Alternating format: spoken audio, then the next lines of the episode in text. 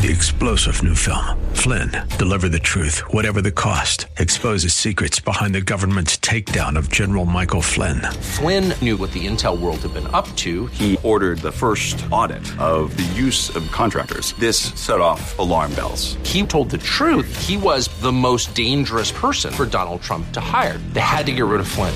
Flynn, deliver the truth, whatever the cost. Available now. Watch it today. Go to salemnow.com. Salemnow.com. All right, you guys, happy Monday. This is Morgan. Welcome back to the show. Today we're going to talk all about this disinformation board, government's disinformation board put out by the Biden administration through the executive tyrannical bureaucracy, the fourth branch of government that our founders never intended to exist in the first place. Um, we're going to talk about that, but first, if you guys want to support me, you can go buy a Zegers Freedom flag made by me and now my actual actually my whole family works there now. Um, sometimes, I mean, we'll drag my sister in. She's just not a fan of woodworking, but my mom, my dad, and I were always hanging out in the workshop. You can use freedom code freedom for free shipping on your Zegers Freedom flag at zegersfreedomflags.shop. And then also, you guys, I run a nonprofit and it's right in step with everything that's crazy and going on these days. A few years ago, I had this idea to start interviewing survivors from socialism and communism because we don't learn enough about it in the public education system. And I, I figured, you know, why not hear it from the people who experienced it themselves and did so much and sacrificed so much, went through so much to make it to the shores of America.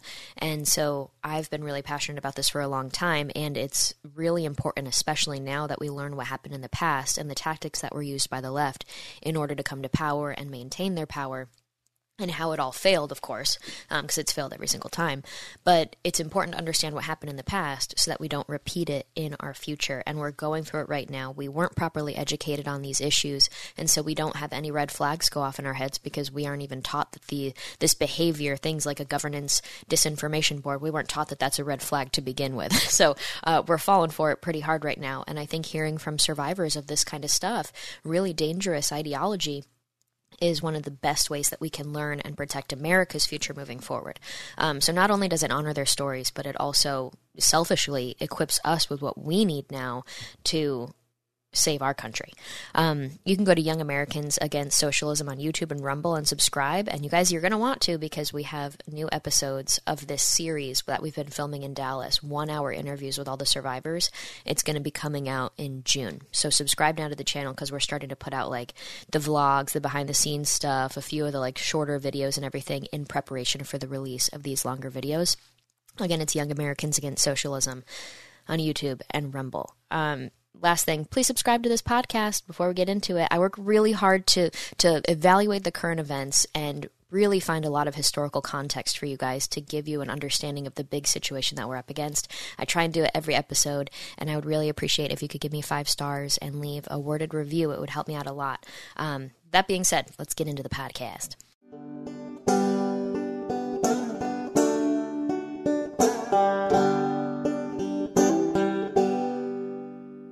Yeah, so under the executive branch, one of the three branches of our federal government, under the executive branch, a new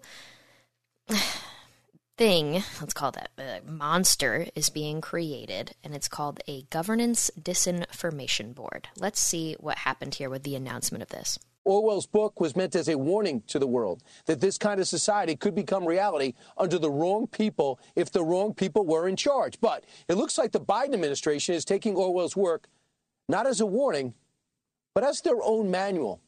Now, yesterday, the White House announced a brand new department called the Disinformation Governments Board. I'm not kidding. A board aimed towards tackling disinformation ahead of the 2022 midterm elections. Here's Homeland Security Secretary Alejandro Mayorkas confirming it yesterday. Watch.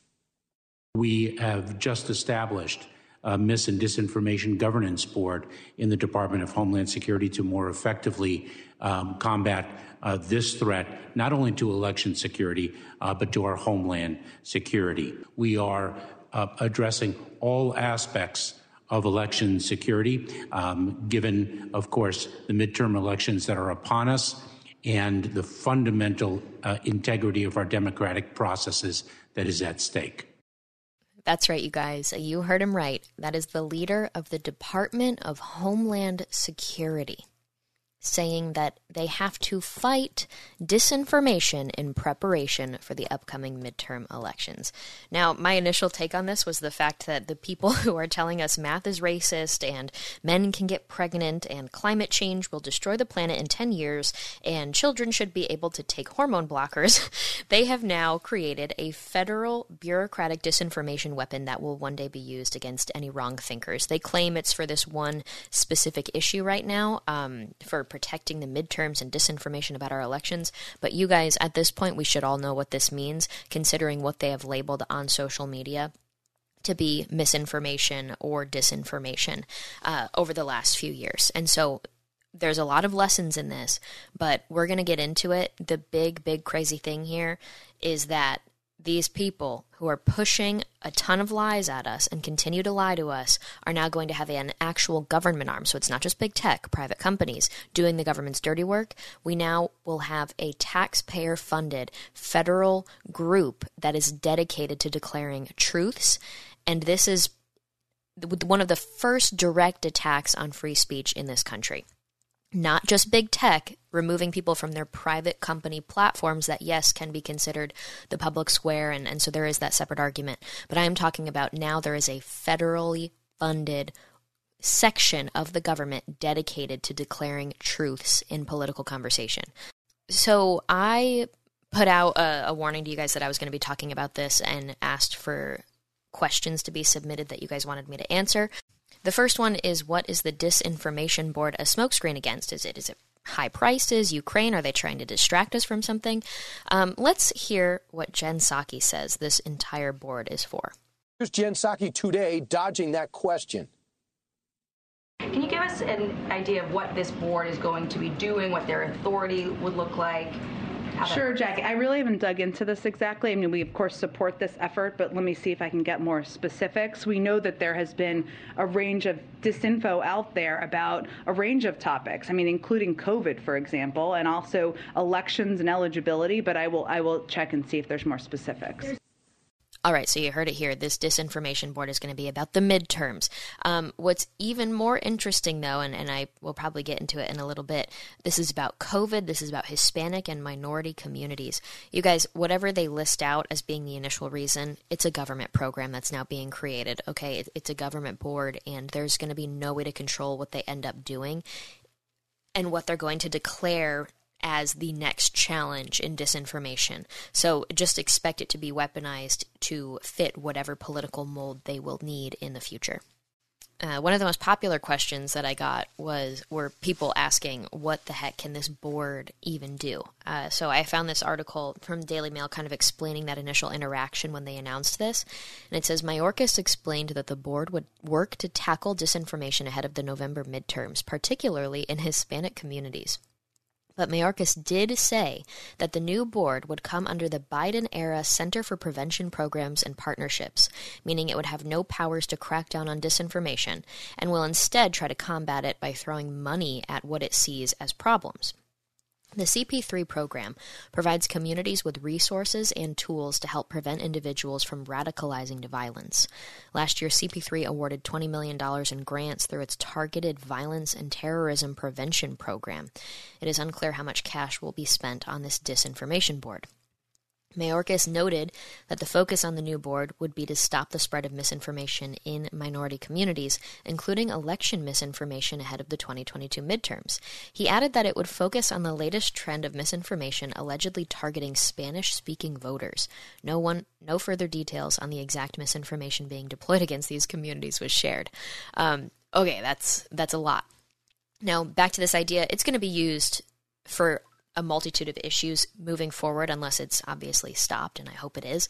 Um, but one of the important things that they're referencing is this apparent misinformation that's being spread to Spanish speaking communities via Spanish speaking uh, communication, and they aren't sharing any information on it. Now, what immediately came to my head, you guys, just for this one, is my friend Giancarlo Sopo. So, like I said in the beginning of the podcast, I interview people that have firsthand testimony to sur- surviving socialism and communism. I also interview uh, sons and daughters and family members because a lot of the time these people have already passed away, but they've shared their stories with loved ones, or a lot of the time the um, older members of the family cannot do the interview. And so there's multiple reasons for why we also do this, but Giancarlo Sopo came and shared his family story uh, from Cuba, and later on, like a couple years after I had done this interview with him, he became one of the leaders in the Hispanic outreach for the Trump 2020 campaign.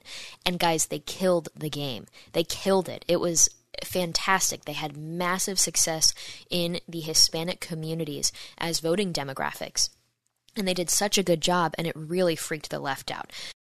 Now, this information is pretty widespread on the internet, but the left, the Democratic Party, and in general the ideological left, far right and or far left and liberal sides, Hispanic communities are very pro family. They're very pro hard work. They're very uh, religious, and they're starting to realize that the left doesn't exactly align with them on on anything, and so they are making that realistic change in their voting patterns. And so Giancarlo Sopo, when they did this effort for the Trump campaign, they were doing Spanish speaking campaign ads. And it was something that really just hasn't been seen before at that level. It was really, really good. I think they had a song or something. It, it was it was making headlines and I can't remember, but either way they did a great job. And so my my thoughts went right to him and their efforts because this to me says that the left is very concerned about losing this very important voting block for them.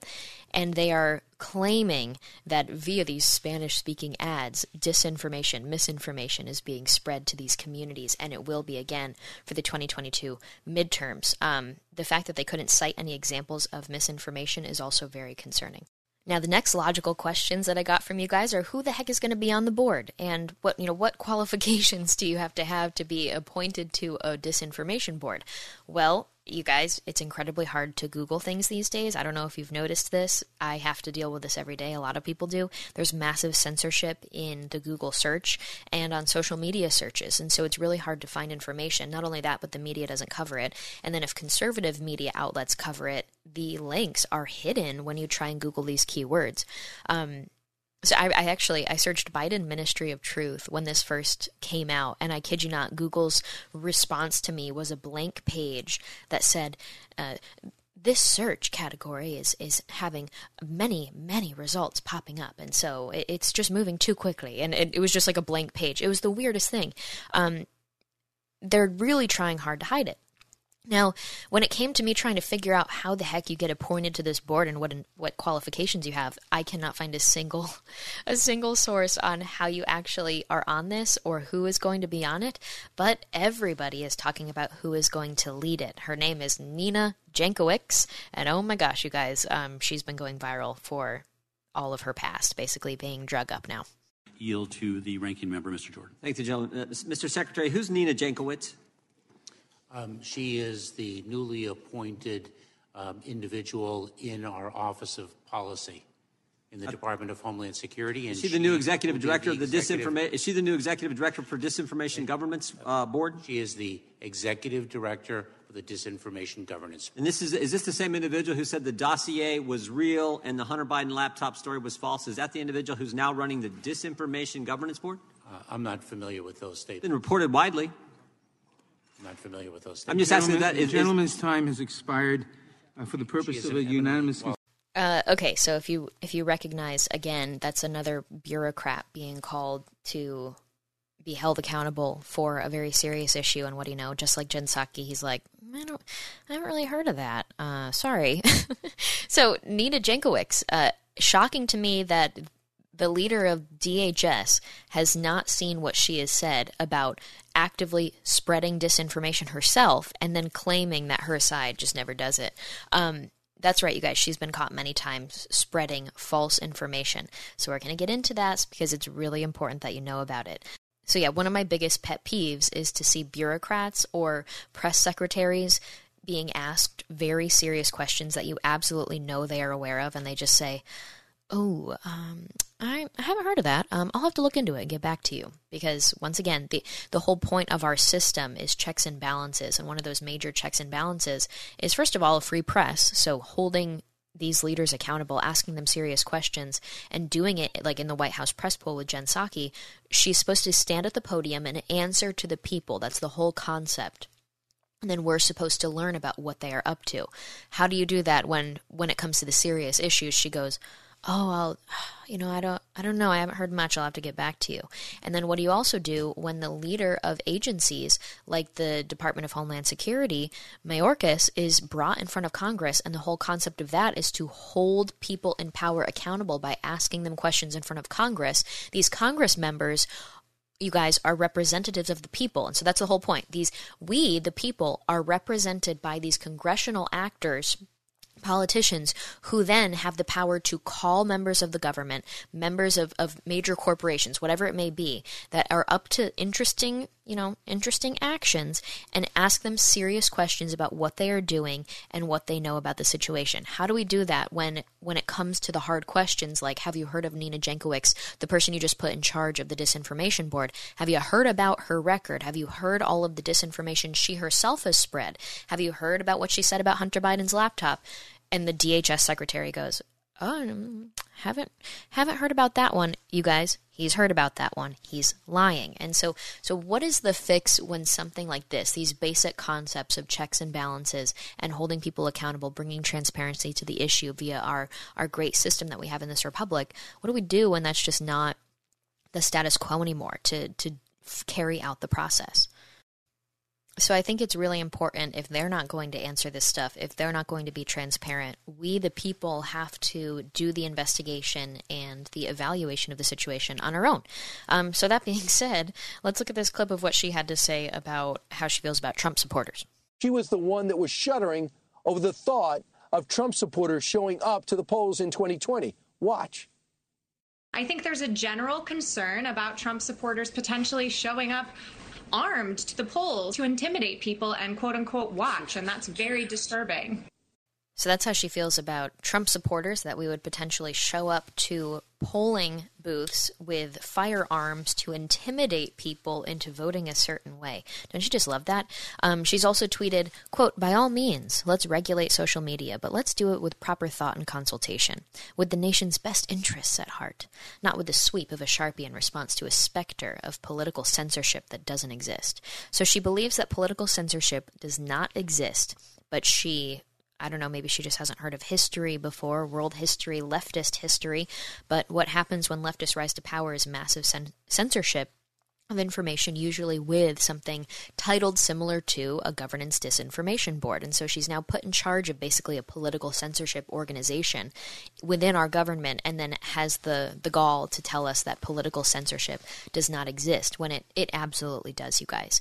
Um, that being said, as well, when somebody says something like we need to we need to do things with the nation's best interests at heart and these kind of people think that democracy is about to be removed from our society because of evil right-wing terrorists domestic terrorists um, i get a little concerned hearing stuff like that now, here's something as well um, to go along with the the spread of mis or disinformation. Here's what she had to say about how uh, America is going through something similar to what's happened in history. She's talking about Russia. She's talking about other situations of, of propaganda throughout history.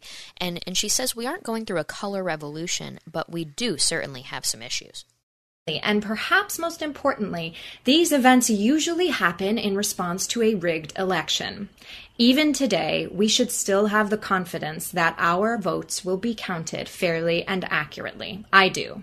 And as a reminder, there's only one candidate who is tweeting about rigged election results. So, in short, color revolutions aren't dirty, they're expressions of democratic will, and they should inspire us all. P.S. Make sure you're registered to vote. But what's crazy, you guys, is she's saying that only the right side, only Trump, only his candidacy and campaign. They're the only ones claiming that there was bad behavior in an election, that they, they don't believe the election results. But you guys, this is another situation of an outright lie. Hillary Clinton, ever since the 2016 election, has multiple times, and she even did it this year, 2022 has said you could do everything right. You can have the best campaign. You can have the best uh, platform. You could do XYZ right as a woman. And then you could still have the election stolen from you. She says that. and you can still have the election stolen from you. She alludes in many of her speeches over the last handful of years since 2016. She alludes every single time that she had the election stolen from her. So to have the leader of the Governance Disinformation Board, now funded by the federal government, tell us that only one side in politics claims that there was uh, misbehavior or, or bad acting during a campaign and the claiming that, that an election result was wrong is disinformation in itself. So you can lie and then accuse others of being the only liars and you are the arbiter of truth. Very, very concerning. That brings me to the next question, a lot of you guys said, why can someone so sketchy with a provable history of saying ridiculous things be a truth czar? That's a really great question. So she accuses Trump of claiming that the elections were rigged unfairly and then completely ignores the fact that Hillary Clinton for years has been claiming she had the election stolen from her and should be president right now. Completely ignores that. So that's just one example, but you guys it's pretty bad. And so um, she has been wrong many times. She said that the Hunter Biden laptop story was a Trump campaign ploy. Supported censorship of the story, and then what do you know? After the election of 2020, the even the left wing media, so like New York Times, even they had to come out and say, okay, yeah, so turns out the laptop is real, the information on the laptop is real. I guess about this, she had tweeted Disinformation experts say there are multiple red flags that raise doubts about their authenticity. We should view it, the Hunter Biden laptop, as a Trump campaign product. And she later said not to mention that the emails on the, the laptop don't need to be altered to be part of an influence campaign. Voters deserve that context, not a fairy tale about a laptop repair shop. Um, so if you guys don't know this, Hunter Biden dropped his laptop off at a laptop repair shop and left it there. And then eventually the guy who was able to see what was on the laptop uh, started sharing this information because it's some crazy stuff. Like it's Hunter Biden being very intimate, let's say that, with like a Chinese a Chinese spy from the CCP. Uh, maybe she's not a spy, but but an agent from the CCP. So that's great to begin with. And then there's a ton of emails discussing the business deals between him and his business partners in places like Ukraine and communist China, and then quotes of and then ten percent for the big guy. And so the the concern here is that you know the big guy is Joe Biden, who is our president. Great stuff. Um, she also supported the letter by over 50 Intel officers who claimed the laptop was just a scam to begin with. So, this idea of her supporting the censorship of people trying to share the Hunter Biden laptop story that later turned out to be true. She claimed it's false, supported censorship of it, but then, guys, guess what? Media Research Center did a, a study, a poll, asking people what their political thoughts would be and what their voting decisions would be had they have known about the actual Hunter Biden laptop story that was true. And it says 45% of Biden voters said they were unaware of the financial scandal enveloping Biden and his son, Hunter, a story infamously censored by Twitter and Facebook as well as ignored by the liberal media. According to our poll, full awareness of the Hunter Biden scandal would have led to 9.4% of Biden voters to abandon the Democratic candidate, flipping all six of the swing states he won to Trump, giving the president 311 electoral votes, President Trump would have won the election. So, see how things get really bad really quick when you support the hiding of important political information about a candidate. Um, that right there, you guys. Nina supported the censorship of this story that turned out to be true. That would have swayed 9% of voters at least, which would have swayed the presidential election. And I don't mean to get political, I'm just saying look at how crazy the awareness or lack thereof of an issue can can be in terms of its impact on a nation. Look at all of the harm that he has caused President Biden uh, in just the last year and a few months that he's been in office. It's it's really a shame to see this kind of stuff and to know that now this woman is put in charge of a disinformation board. So this is the thing. Like I don't want to be ridiculous about it. There's a ton of videos of her singing because she's been passionate about it, disinformation for a long time and, and fighting it in her words. And so she does have a bunch of random singing videos. I'm not going to play them all because I think it's a little overplayed and this is a pretty serious issue. To laugh at her as if she's like ridiculous and not serious at all because she made some TikTok singing, I think is dangerous because she represents so much. And it's not just like it's a her problem. It's not just that this woman is now in charge of the board. It's that the board exists in the first place and she is in charge of it, yes, but there are a lot of people behind the scenes that support this and the concept of it. So so don't get too wrapped up in like, oh, we have this kook who's in charge of the board and she's going to be crazy with it. She's just the representation of the board right now and she could be removed at any moment. It is interesting though to see these little videos. Wandering is really quite ferocious. It's when a huckster takes some lies and makes them sound precocious by saying them in Congress or a mainstream outlet. So disinformation's origins are slightly less atrocious.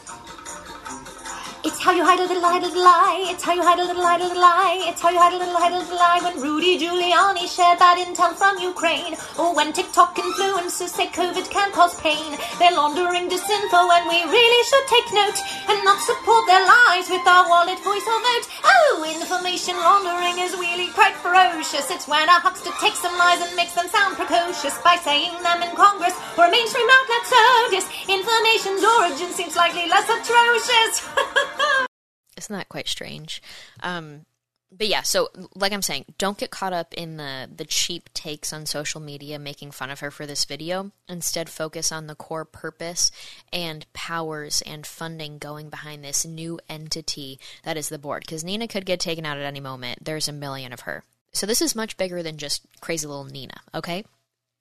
The left is turning more and more totalitarian with their approach to to politics and with their approach to ideology and what the government's role is in this. And so even President Obama himself, he said recently something along the lines of like I'm all for free speech, but you can't spread lies. And the problem is they want us to now believe that basic objective truth like uh, men and women, two genders. They want us to believe that these are actually lies and it fits their political agenda.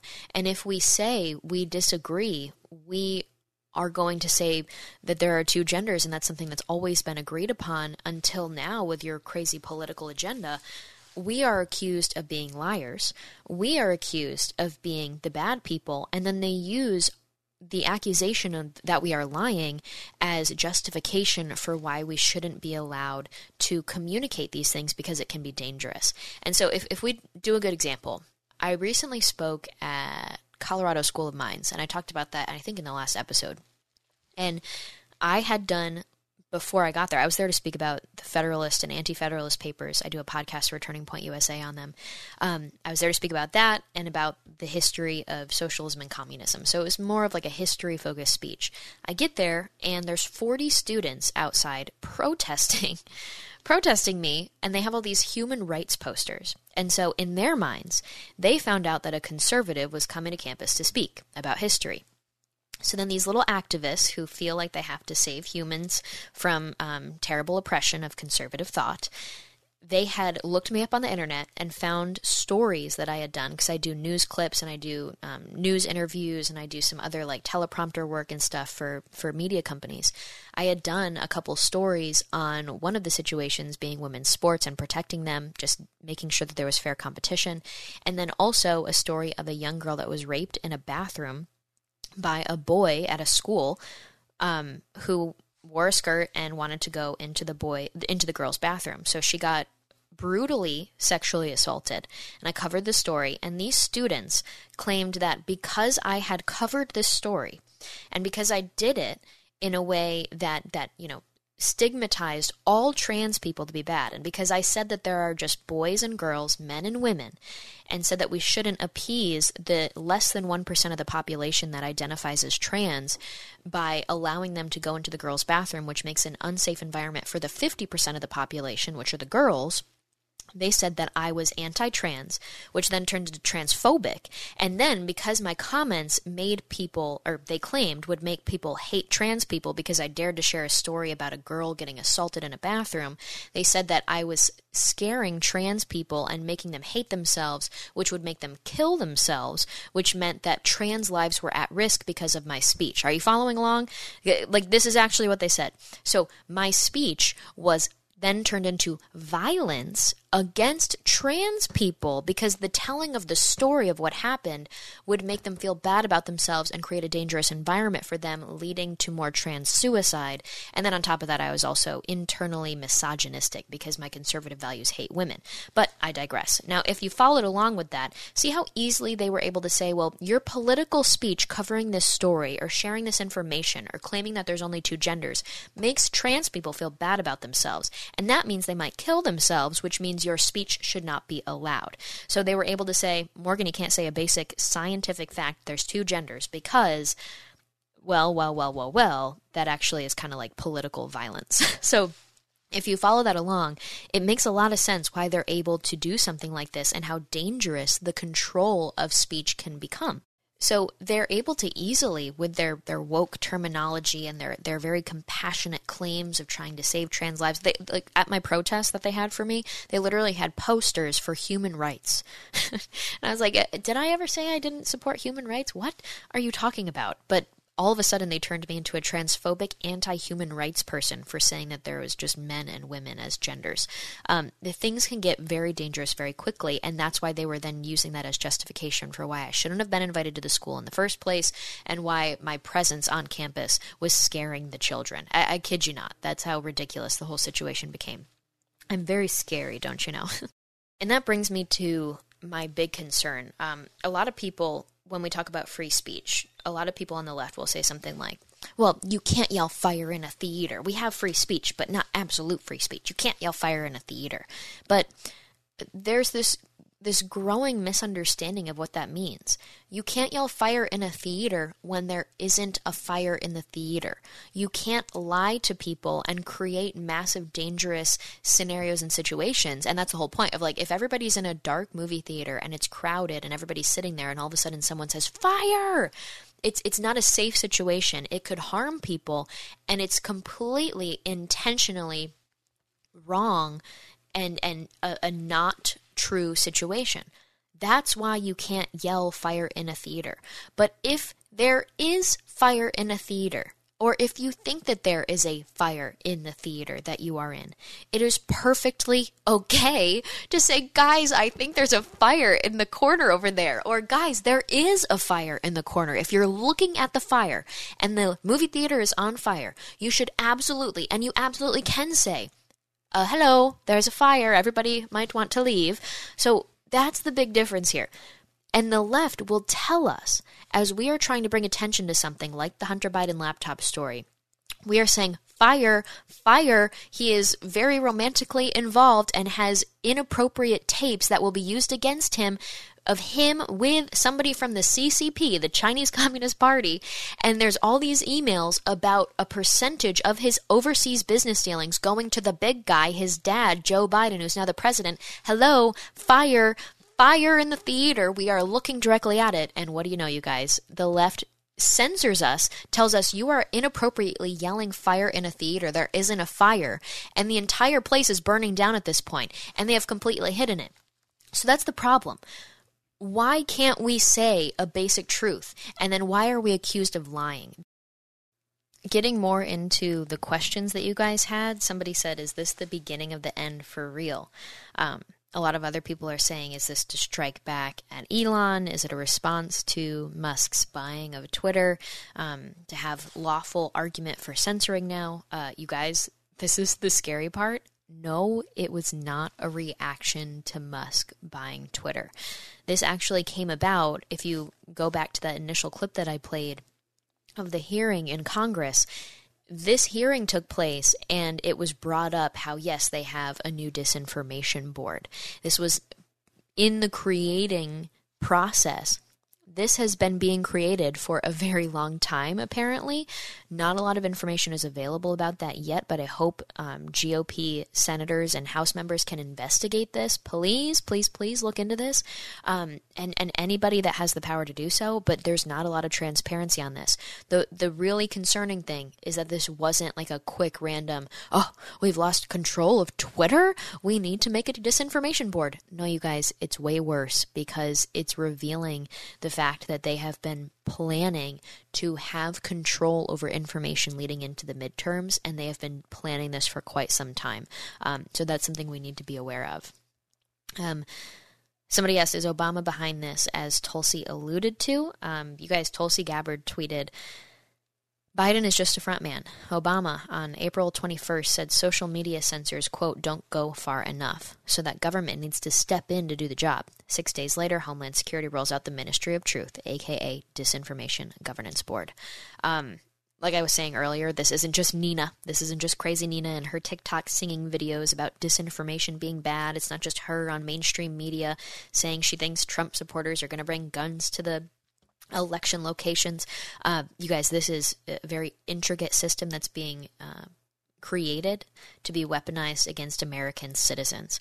I think this is an active, entire um, system that's being created where they can start to have a lot more control of the people. Um, big picture. So, this is basically now the government publicizing, because now they're being public about it, they're publicizing the fact that they are working to create state led censorship of thought and information. One person, Jim, said, What is the point? Why is Department of Homeland Security involved? Well, if they consider people on the right to be dangerous to the future of the country, the way we've often been accused of. I mean, I'm called like a domestic terrorist half the time these days. It's ridiculous. Um, if you think of it like that, and then if you think of the things that they've said, I mean, let's listen to what Kamala Harris said. What do you see as the biggest national security challenge confronting the U.S.? What is the thing that worries you and keeps you up at night? Frankly, one of them is our democracy. And that I can talk about because that's not classified. Um, it really does. So that was our vice president of the United States getting asked a handful of months ago what she believes is the greatest threat to American national security. And she said, our democracy, protecting our democracy and the potential loss of it is her what keeps her up at night. And so then, I mean it makes sense. If that's the mentality of the leaders of the left, our vice president, and no our, our president and everybody else behind them, if that's their mentality, that this is the number one national security threat, of course they are going to create something in the Department of Homeland Security that will protect democracy from these evil right wingers. Um, this is a natural progression. Now, you guys, going back to that protest of Colorado School of Mines, they truly believe that conservative basic thought that honestly liberals and conservatives used to agree on in the sense of like two genders, basic science, all of this stuff used to be normal. And now all of a sudden we are considered radicals, we're considered dangerous, and I am told for saying these things, for covering these stories my presence on a campus is threatening, physically threatening to all trans people and to the students on the campus that deserve to have a safe space away from my points of view. Do you see how things are just getting a little weird at this point? Um, but here's the thing. So let's let's understand what is free speech because you have a lot of people that are like, "This is America. I can say what I want."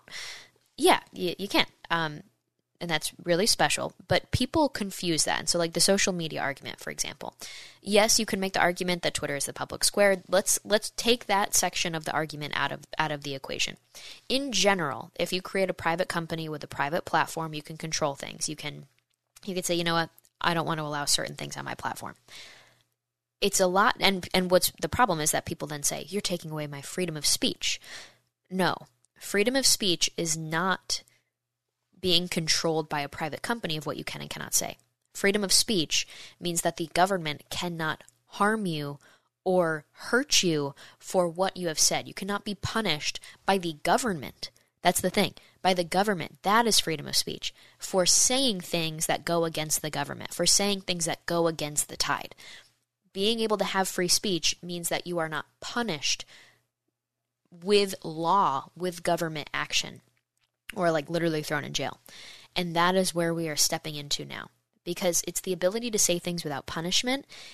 And now the creation of something in our government that can have an impact on an individual's life that can hold someone accountable for quote spreading disinformation or whatever the heck they're going to do to us when they find a disinformation spreader. Who knows what they're actually going to do with it? They won't be transparent about it that's for sure. It's impossible to find on the internet.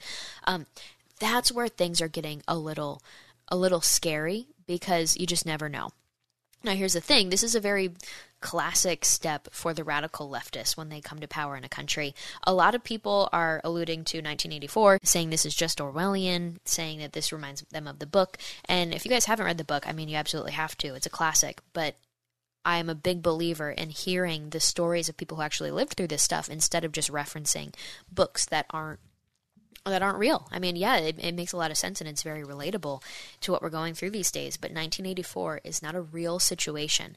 What are real situations are the control under the USSR of thought and the, the political censorship in the USSR and all of their satellite communist countries.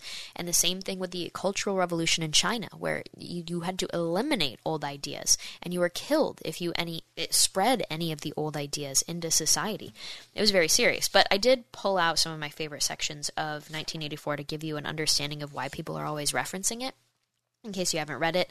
And if you hear a lot of people they call it the Ministry of Truth um, from the Biden administration instead of the Disinformation Governance Board or whatever it's called. So, um, 1984 talks about how there's a ministry of truth in there too. It says, even the names of the four ministries by which we are governed exhibit a sort of impudence in their deliberate reversal of the facts. The ministry of peace concerns itself with war the ministry of truth with lies, the ministry of love with torture, and the ministry of plenty with starvation. These contradictions are not accidental, nor do they result from ordinary hypocrisy. They are deliberate exercises in doublethink. For it is only by reconciling contradictions that power can be retained indefinitely. In no other way could the ancient cycle be broken. If human equality is to be forever averted, if the high, as we have called them, are to keep their places permanently, then the prevailing mental condition must be controlled insanity. Another section. A party member is expected to have no private emotions and no respites from enthusiasm. He is supposed to live in a continuous frenzy of hatred of foreign enemies and internal traitors, triumph over victories, and self abasement before the power and wisdom of the party. The discontents produced by the, his bare, unsatisfying life are deliberately turned outwards and dissipated by such devices as the two minutes hate and the speculations which might possibly induce a skeptical or rebellious attitude are killed in advance by his early acquired inner discipline. The first and simplest stage in the discipline, which can be taught even to young children, is called, in Newspeak, crime stop. Crime stop means the faculty of stopping short, as though by instinct, at the threshold of any dangerous thought.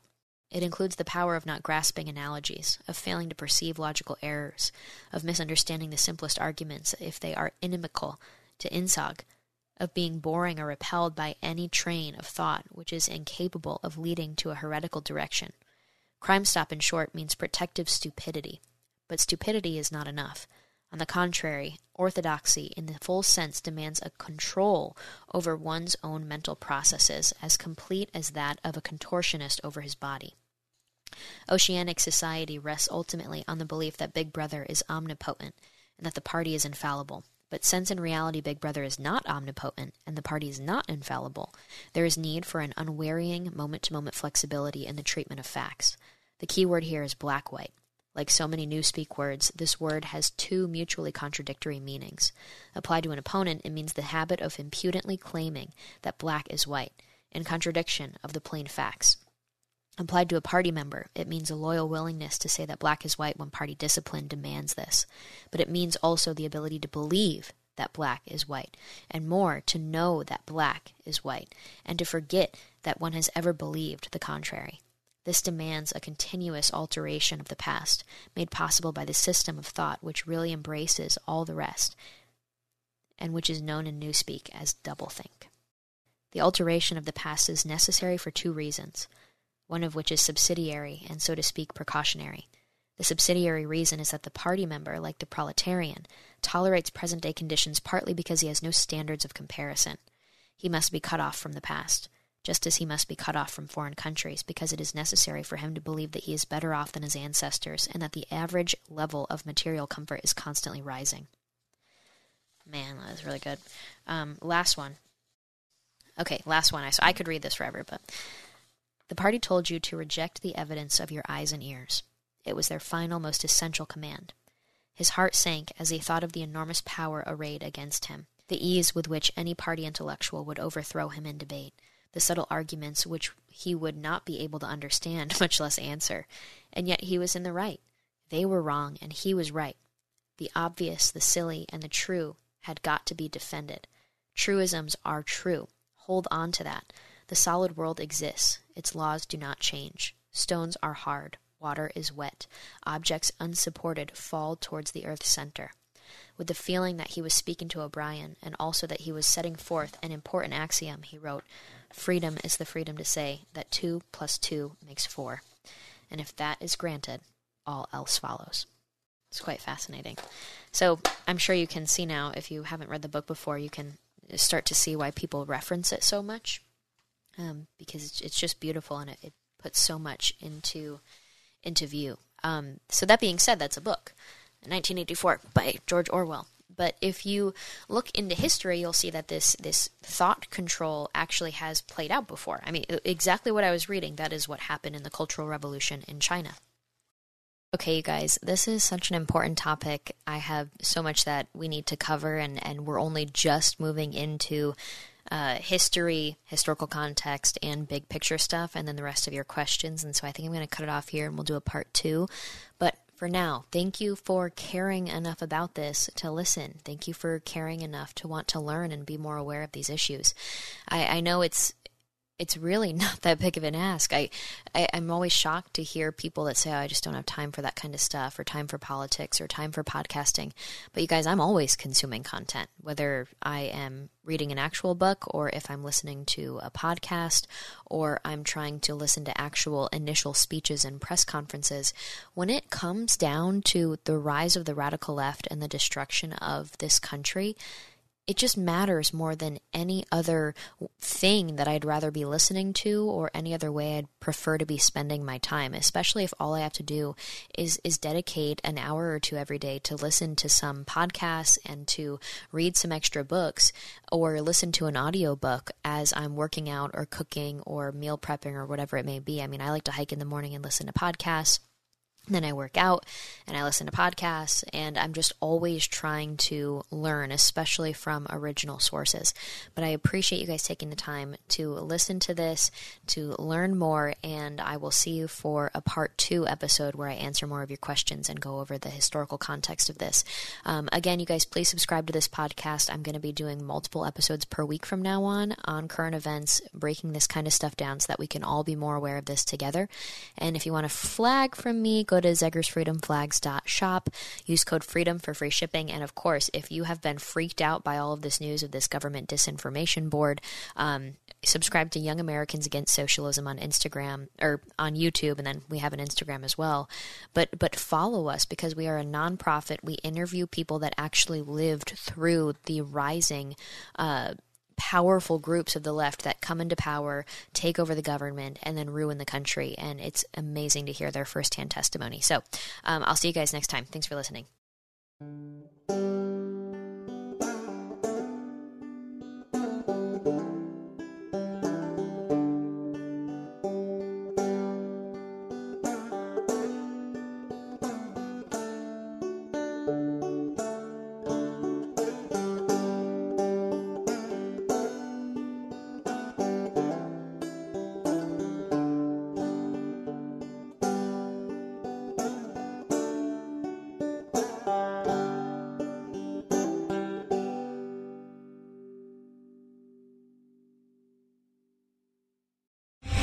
Three star general Michael T. Flynn, head of the Pentagon Intelligence Agency, knew all the government's dirty secrets. He was one of the most respected generals in the military. Flynn knew what the intel world had been up to, he understood its funding. He ordered the first audit of the use of contractors. This set off alarm bells.